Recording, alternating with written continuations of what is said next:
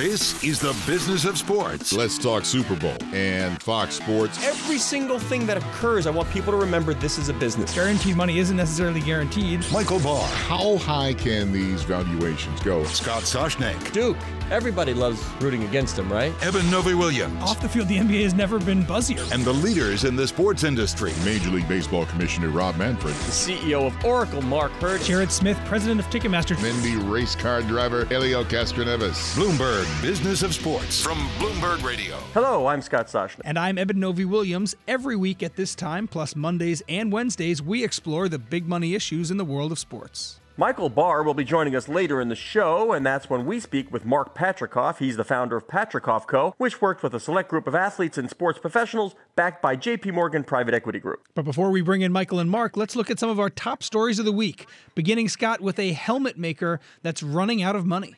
Yeah, I mean, I wouldn't be surprised, Eben, if people have heard of Vicis. Like, you know, they, they've gotten a lot of PR. It's a Seattle startup, uh, mostly because they've won some NFL competitions, have some backup, uh, financial backing from the NFL, a lot of big name backers Russell Wilson, Aaron Rodgers, Jerry Rice, Roger Staubach. Patrick it was sort of like the, yeah. the, yeah, the, the, the safest helmet in the NFL. It always had the highest ratings. There's only one problem, though, Eben, with this product. It doesn't seem to make any money. Uh, yeah. and the company is literally running out of money. It's uh, the, my takeaway here. They're selling helmets for fifteen hundred dollars. Every science seems to to point to this being the safest helmet out there, right? And as we've talked about before, helmets don't prevent concussions. They really help you from getting your skull fractured. Um, but you know, it's not a huge market. The, the market out there for a fifteen hundred dollar helmet that is safer than the other one is not a huge market, and we, we've seen. Yeah, the point is no, no high school, no high school out there is going to order Exactly. 60, $1,500 helmets. I mean, that's the market you need to capture, the youth football, the high schools. I mean, it's nice to be the guys in the NFL, but unless that translates into sales, what good is it? and participation youth football wise across the country is going down, which obviously is not helping this. Um, but yes, uh, struggles for Vicis right now, which I, as of a year ago was was a high riser in, in, this world. And the numbers, like you know, at the high levels, like 180 college programs are using Vicis. That's up from 125. They previously they've raised more than 85 million dollars. However, now they're trying to raise more money, but the valuation of the company is five million dollars. Previously, they were raising money at a 90 million dollar Yeah, that's a lower number. Five million, a lot lower than Yeah, ninety. Five less than 90. So- so I mean, we'll- you really wonder, does it survive? We'll see if the demand for that picks up. But speaking of something that is in high demand, uh, let's go out to the Olympics, 2020 Olympics in Tokyo next year, uh, and the ticket demand that they're seeing over there uh, is pretty staggering. I, I got to say, I've been, uh, that was some uh, exemplary uh, segue by you. Thank you. you, thank you. Nor no, normally I try and play the role of segue, but you did a very good job there. Yeah, I mean, think about some of the numbers here. So they're selling these in, in like different times. So you get a chance at some tickets four or five times moving yeah. up. Yeah, they're lotteries as you go forward. So they made 1 million tickets available in the latest lottery. You know how many people requested tickets? I'm going to guess more than a million. Oh yeah, 23 million. So just like you said before, 23 million more than 1 million. And you got to really understand some of the anger from the local residents because billions of dollars of taxpayer money in Japan went to these Olympics and now a lot of folks are being are being told that they can't have access to tickets. That yeah, does not sit Yeah, well it's right kind now. of a perfect storm here for Tokyo. You know, the last four Olympics, like right, Sochi 2014, you know, had all these development and also geopolitical problems. Rio in 2016, there was Zika concerns. People didn't want to go. Two years ago, Pyeongchang, the Winter Olympics, obviously some geopolitical concerns there too. You know, it's been a number of Olympics before I think a lot of big fans were willing to go. And now you have the summer games in a very populous city, you know, and a lot of these sports are, are have like big cult- cultural touchstones in Japan. Um, and I think it's all coming together to, to, to make this crazy increased demand. And don't forget, you know, the last two Olympics, the one in Rio and the one in South Korea, they were giving out tickets for free Yeah, the, to the volunteers. was always like, uh oh, nobody wants. There's no demand. Exactly, exactly. So it'll, it'll be a little different uh, next summer uh, as people are sweating in, in, in Tokyo. Let's move on, Scott. A topic you guys discussed earlier this week Tom Coughlin was fired uh, from the front office of Jacksonville. Uh, this comes kind of right on the heels of the NFLPA essentially reprimanding him and the entire organization uh, for, for the way they were treating their players. Hey, you're the Jaguars fan. You tell me about, you know, what what do Jaguars fans think about this? I mean, it seems I would think that anytime the NFLPA is openly telling players, uh, you should consider all of this before you were to sign in Jacksonville. Um, I would think that's a that's a red flag for any owner. And it seems like Shad Khan had been thinking about moving on from Tom for a while, and and, and decided that this was uh, the final straw. I do wonder how different this would be if the if the Jaguars were were were twelve and two or whatever. Um, Well, of but course, I winning think solves all ills. Of but here's my question to you, Yeah. Eben. And this is the kind of thing that popped up when he was with the Giants. Remember, remember the thing with Coughlin where, like, if you're five minutes early, you're still late for the meeting? Mm-hmm. Like, I just don't know if that plays with pro athletes these days. That That's sort of me treating them like children. If you have a noon meeting and I show up at 11.59, I'm on time. Only in Tom Coughlin land, You're late. I'm late. Yeah, It- no, it's that's like right. The kind of, it's like the kind of thing my father used to try. You know, my father, who, who was in the army, set the, set the watch 10 minutes early so you're never late. But, like, these are professional men making millions of dollars. It just seems they're being treated like amateurs. I would imagine this is the end of, of Tom Coughlin in the NFL. You know, a guy who won Super Bowls with the Giants and was also the first coach in Jaguars history. Um, but yes, I, no, I agree with you for sure.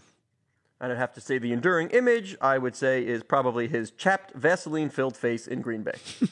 Now let's get to this week's interview with Mark Patricof, founder of Patricof Co., which works with a select group of athletes and sports professionals backed by JP Morgan Private Equity Group. Mark, thank you very much for joining us.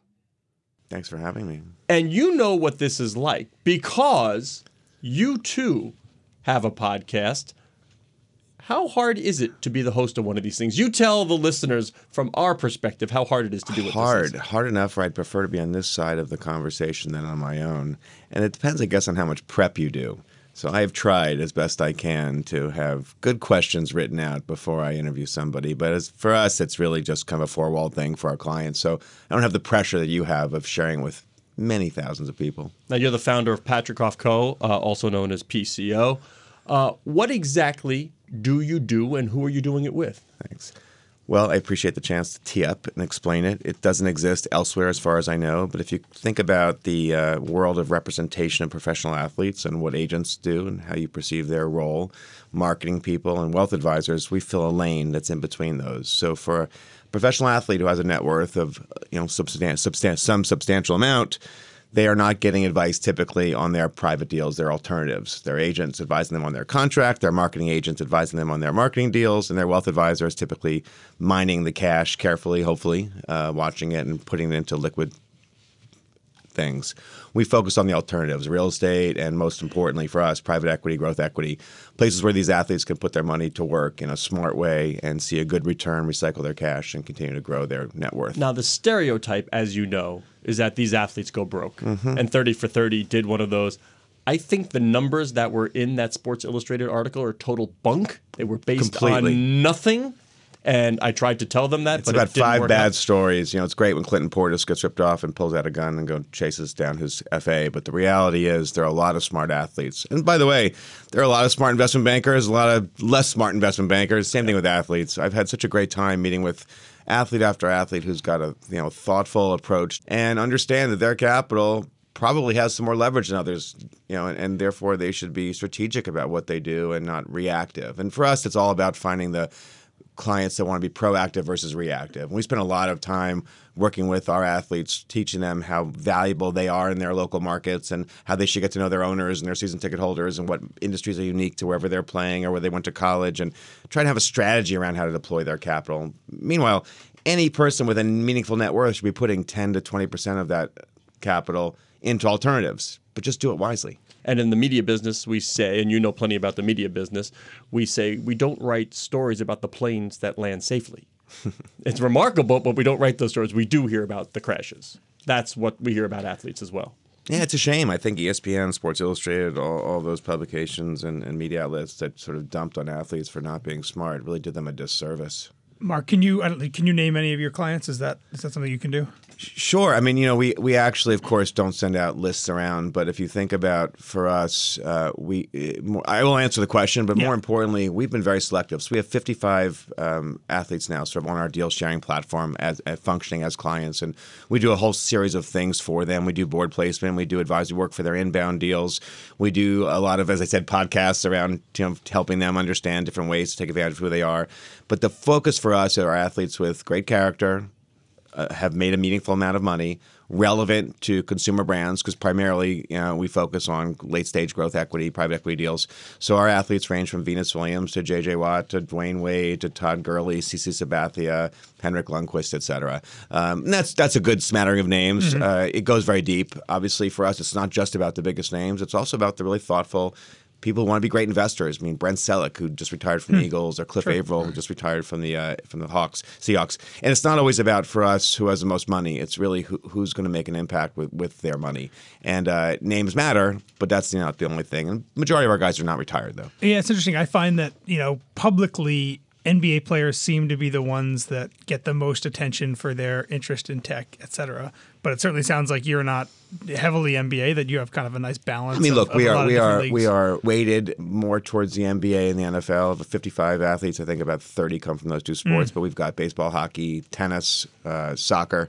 Uh, and for us, it's also really important uh, to have a good spread because we're looking at different types of companies. Sure, yeah. And while we're not guaranteeing these companies any relationship with their investors, the whole thesis behind our business was you're going to lean much harder into a company in which you've invested than a company that's maybe paid you $50,000 for a couple of appearances. There are many successful former athletes who have gone on and invested properly, and then you find the the five stories, whatever, you know, like you said, of Clinton Portis and this and that, whatever.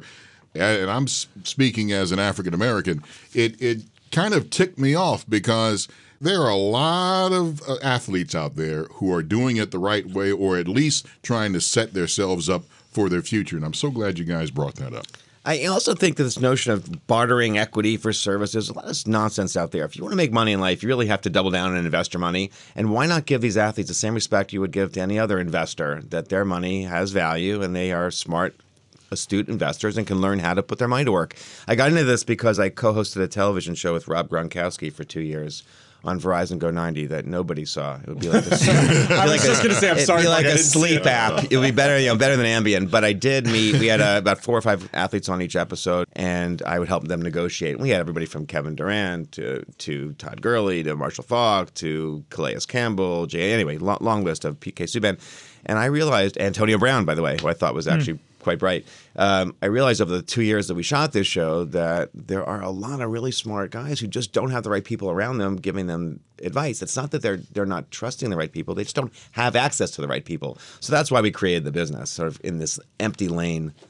Mark, I'd, I'd love to get your thoughts on what Spencer Dinwiddie tried to do, thought about doing this year. You know, had a three-year, thirty-four million dollar contract with the Brooklyn Nets. Decided he wanted to securitize it and try to essentially make money up front by selling access to it, essentially like bonds or or, or stocks.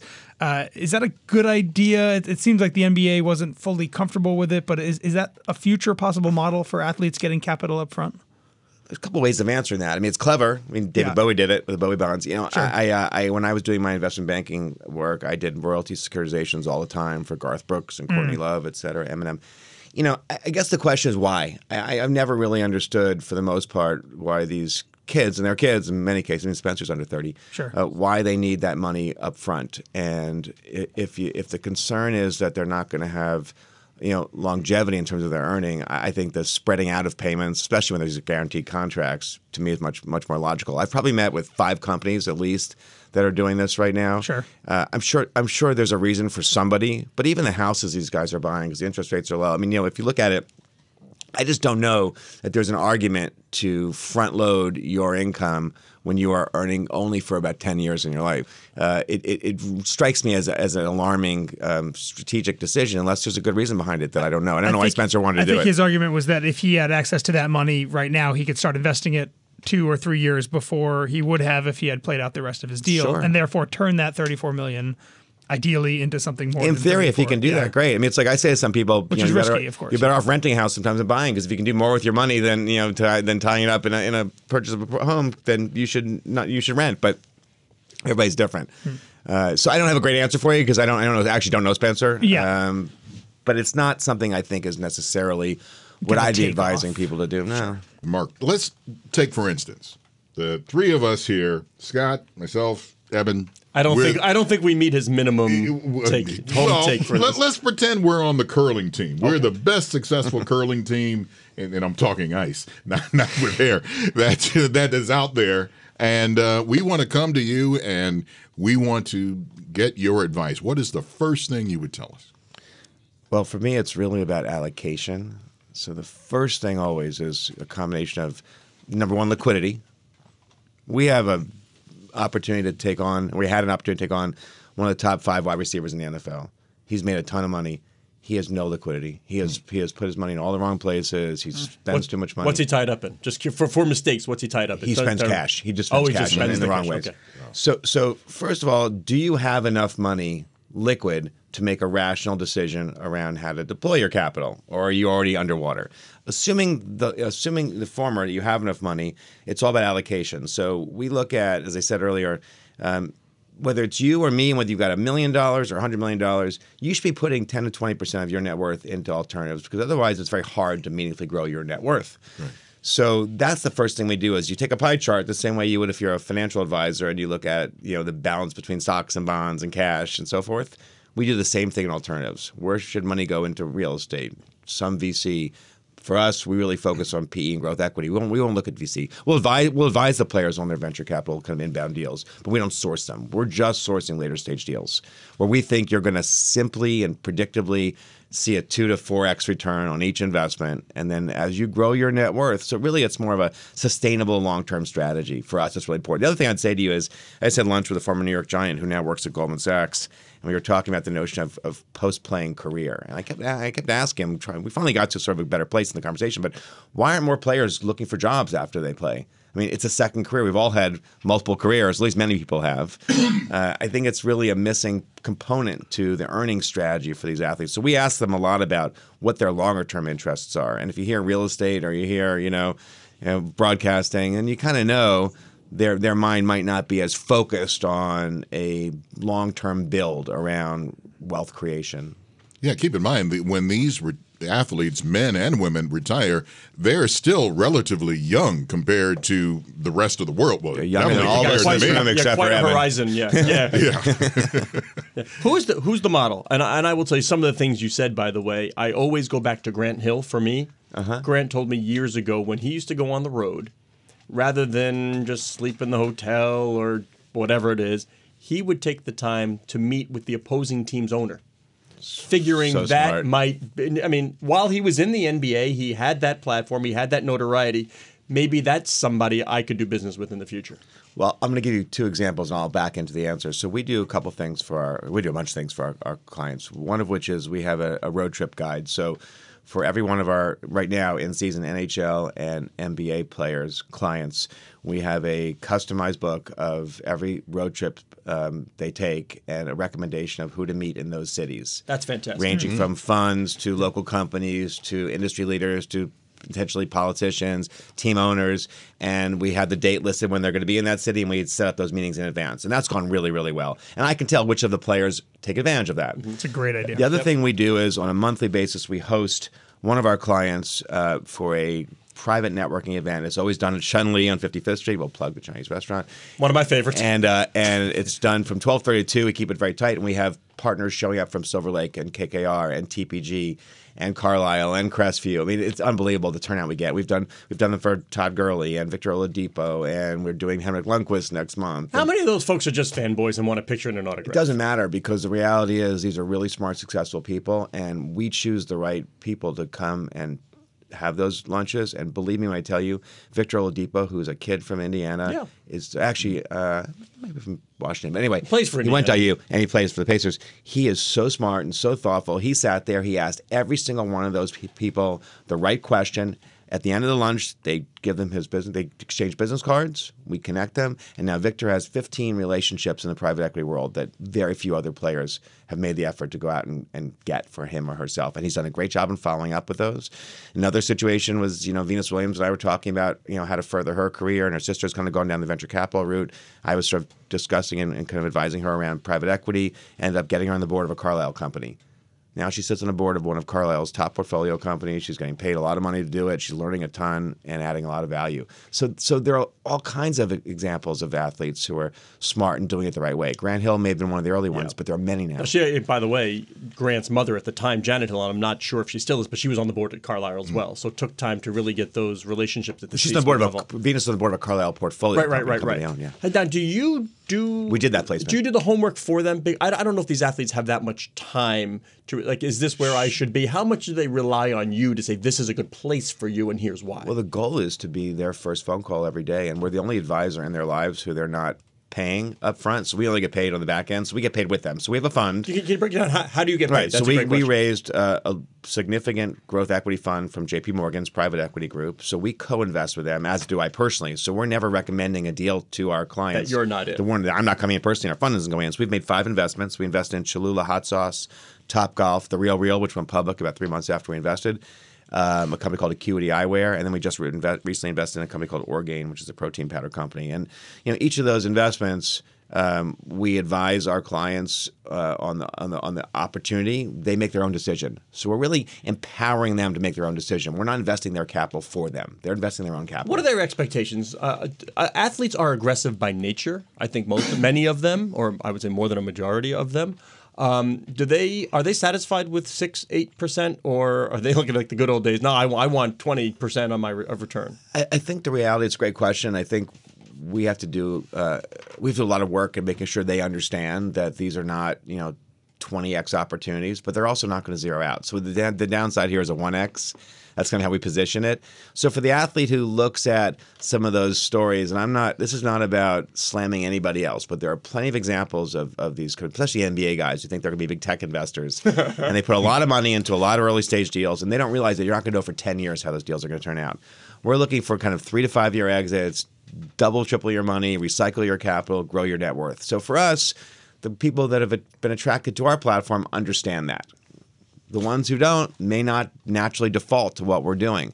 We will at some point have to have some kind of a solution for venture capital just because they like it and, and they should be in it. If you have that pie chart again, if, if you know 80% is going to growth equity or if 70% is going to growth- growth equity and 20% to real estate and 10% to venture, we want to be able to check all, all the boxes. So we can do that now from an advisory standpoint. We evaluate every single inbound deal our clients get, but we won't source VC deals for them. Now, if that sounds familiar, of your father is Alan Patricof, considered you know one of the godfathers of venture capital, but you're going more the private equity. Yeah, I mean, just just just, What- just because. yeah. So tell me, what, what was the uh, the conversation like at the dinner table at the Patricof family when you were growing up? We've had a really good relationship because we don't talk about business. We've kind Really? of yeah, yeah. It's just been it's, been, it's just been our, our way. Is he a sports fan?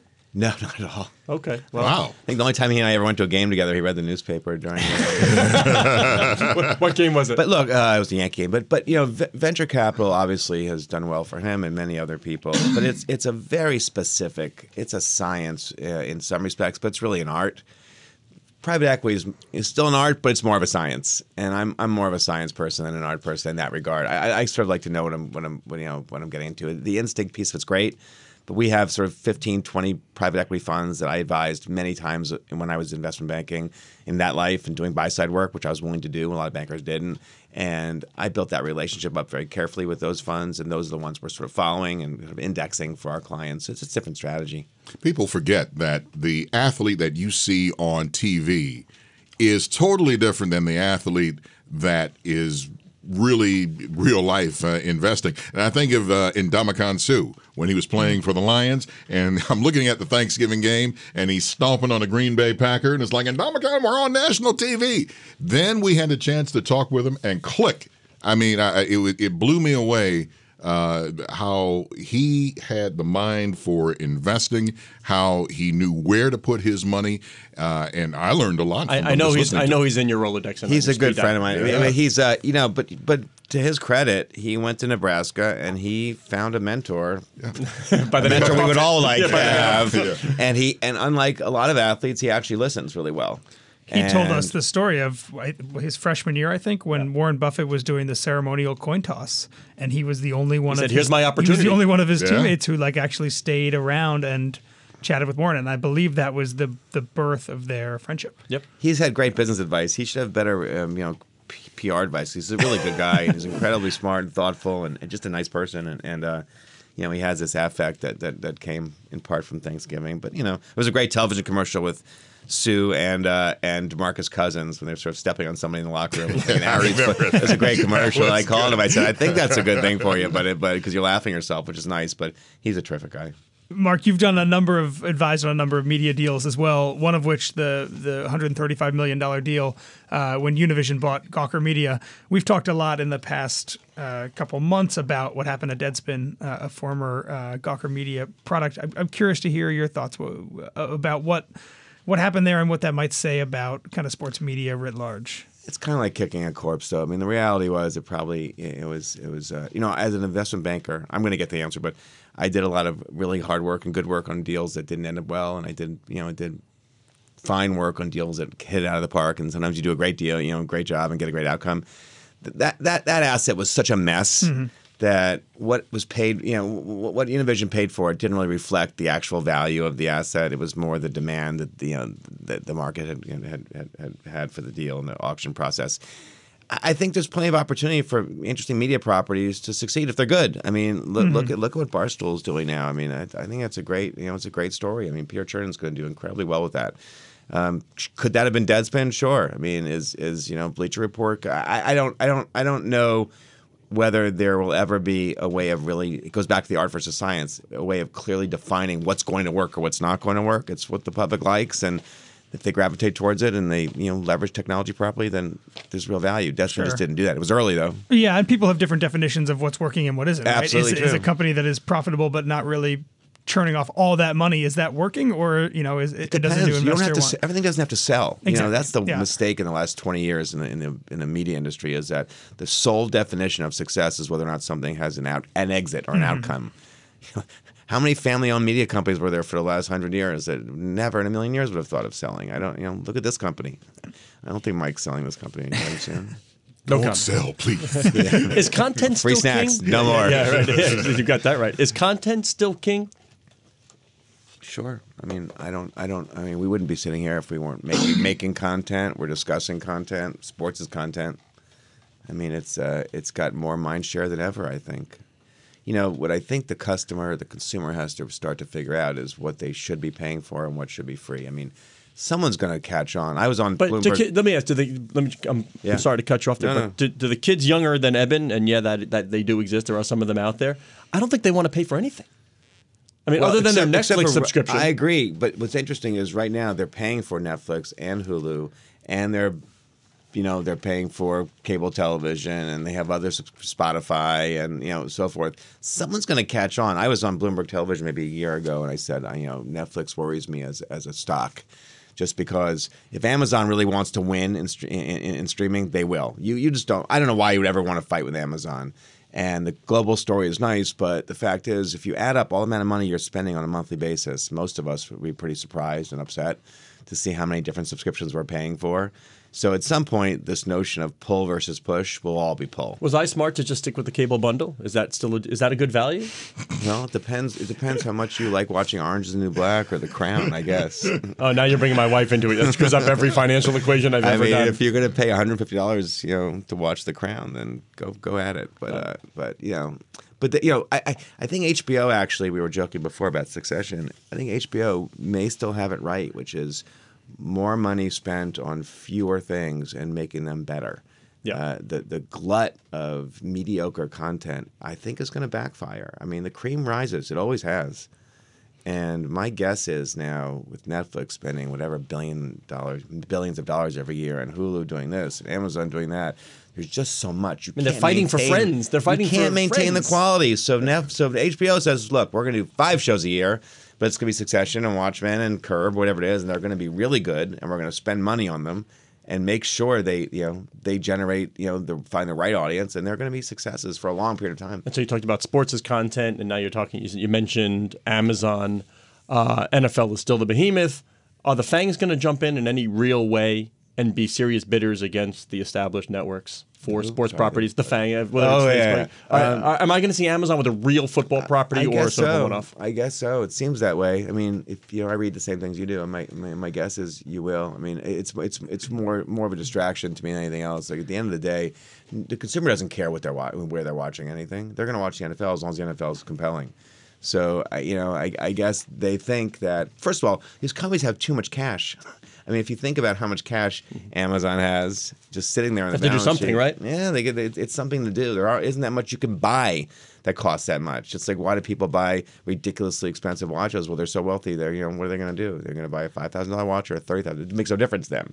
So for Amazon, at the end of the day, if that if that if that's for them a win, they'll pay up. And they'll overpay. I'm, grab, I I'm, gra- I'm grabbing Barr's wrist. Well, I There's still wear a nothing. watch. Yeah, I, I don't own What a kind of wa- what kind of watch you- man. what It's do You you not not- a watch person? I, I, I, well, you know what? I used to be a watch person, love my watch. and then my phone had the time, and it's like, well, now I can bring the time up. But I- a I- watch, a watch isn't a timepiece. It's a fashion statement. yeah, but, but you- have you seen my No, but that's why. Oh, yes. but that's why I don't have an Apple. I had my Apple Watch for like a day, and I thought this is ridiculous. It's I have my phone in my pocket, so why would I need the watch? What are you sporting? What are you sporting, Mark? Today I've got a Rolex, but I usually wear my Panerai. But I just sent it in to get repaired, and it said it's gonna be a thousand dollars to repair it. And that Oh, really- boy. that really annoyed me. So I uh, I had it sent back, and I'm gonna think about it. That's why. See, that's why I own a Timex. I don't wear it. Takes the licking, baby. I'm saying, Mark Patricof, founder of Patricof Co. Thank you so much, Mark, for coming in and talking with us, and I uh, hope you had uh, a lot of fun uh, with us with this gang here. I did. I'm uh, glad to be here, and I hope I get to come back. All right, Edmund, it's just going to be you and me for this part. Mr. Barr has taken ill, so the takeaways of this interview fall to us. For me, I love the fact that the stereotype of the broke athlete who invests in nothing but silly things like restaurants that go bust and, and sports theme this and that. That is a that is just a time of the past. Athletes today are quite sophisticated. It'd be great if that whole stereotype of the dumb moron just flush all the money away athlete goes away. And with more things like Mark Patricof and some of the other investors that were here, like you know Kevin Durant and Kobe Bryant, are in so many things. Perhaps they'll get their due. Yeah, exactly. Mark is helping with that. My takeaway, I, I love the idea of those binders that he's creating for his clients, right? When when they go on the road, if they're visiting a city, let's say they're in Dallas, you know, it's a list of all the big business contacts, maybe some companies in Dallas that they can they can meet with when when they uh, when they're in town. Uh, and and you mentioned that story about Grant Hill, who was kind of doing this on his own, ahead of the curve. Um, but it's clear that there are people out there helping athletes and athletes themselves who are more mo- motivated to do that. And I think that's a very smart way of doing that. You know, the athletes today, their their schedules are insane. It's not easy to find time to meet with people, especially if you're in a different city. Uh, doing it as you're traveling, if you can squeeze that in, I think is a very smart way to do that. My goal is to be the number one pick. That's something I've been dreaming of since a kid. feels better to be number one than number five. I wear the number because of Mike. We have a chance to go for three in a row. Good numbers at a good time. When I first started wearing that number, I was just happy and proud. Bloomberg Business of Sports, the number of the week. And now, Scott, let's squeeze in the number of the week. Uh, Barr's not here, fell on me today. Your number of the week is 21.8 million. Yeah, but You and the points, the decimal points, and sometimes Barr and I discuss this. We have not discussed it. Twenty-one point eight million. We already talked Olympic tickets. Uh, I have no idea. So, according to Riot Games, that is the average minute Oh, audience esports? of the, esports of on the me? League of Legends World Championships uh, from November, uh, which is a that's kind of the closest metric esports has to traditional TV ratings, and and 21.8 million as an average uh, is a is a pretty darn good average. Yeah, I mean, as we've talked about forever, just get me the eyeballs and I'll figure out how to monetize it. That the famous John Skipper quote. Those are some decent eyeballs right there. Yeah, for reference, the NBA Finals this year, you know, the Raptors, th- their victory averaged 20.5 million, all those games. In fairness, though, Canada and Toronto would not count For- sure. in the U.S. rating. Yeah, but that rating was already up. Anyway, it's okay. this League of Legends championship is doing roughly what an NBA Finals game does uh, for folks out there who are trying to contextualize esports. That would be me. Thank you. You have been listening to the Bloomberg Business of Sports. We're here each and every week at the same time, plus online wherever you get your podcasts. You can catch those Mondays, Wednesdays, and Thursdays. I'm Eben Novy-Williams on Twitter at Novy underscore Williams. Happy birthday, Novi Williams, 32 this week. I am Scott Soshnick, slightly larger and older than 32. You can follow me at Soshnick. And our co host, Michael Barr, absent this week. You can find him on Twitter at Big Bar Sports. Thank you very much for joining us. Please tune in next week when we once again speak with the biggest and brightest in the sports business industry. You're listening to Bloomberg Business of Sports from Bloomberg Radio around the world.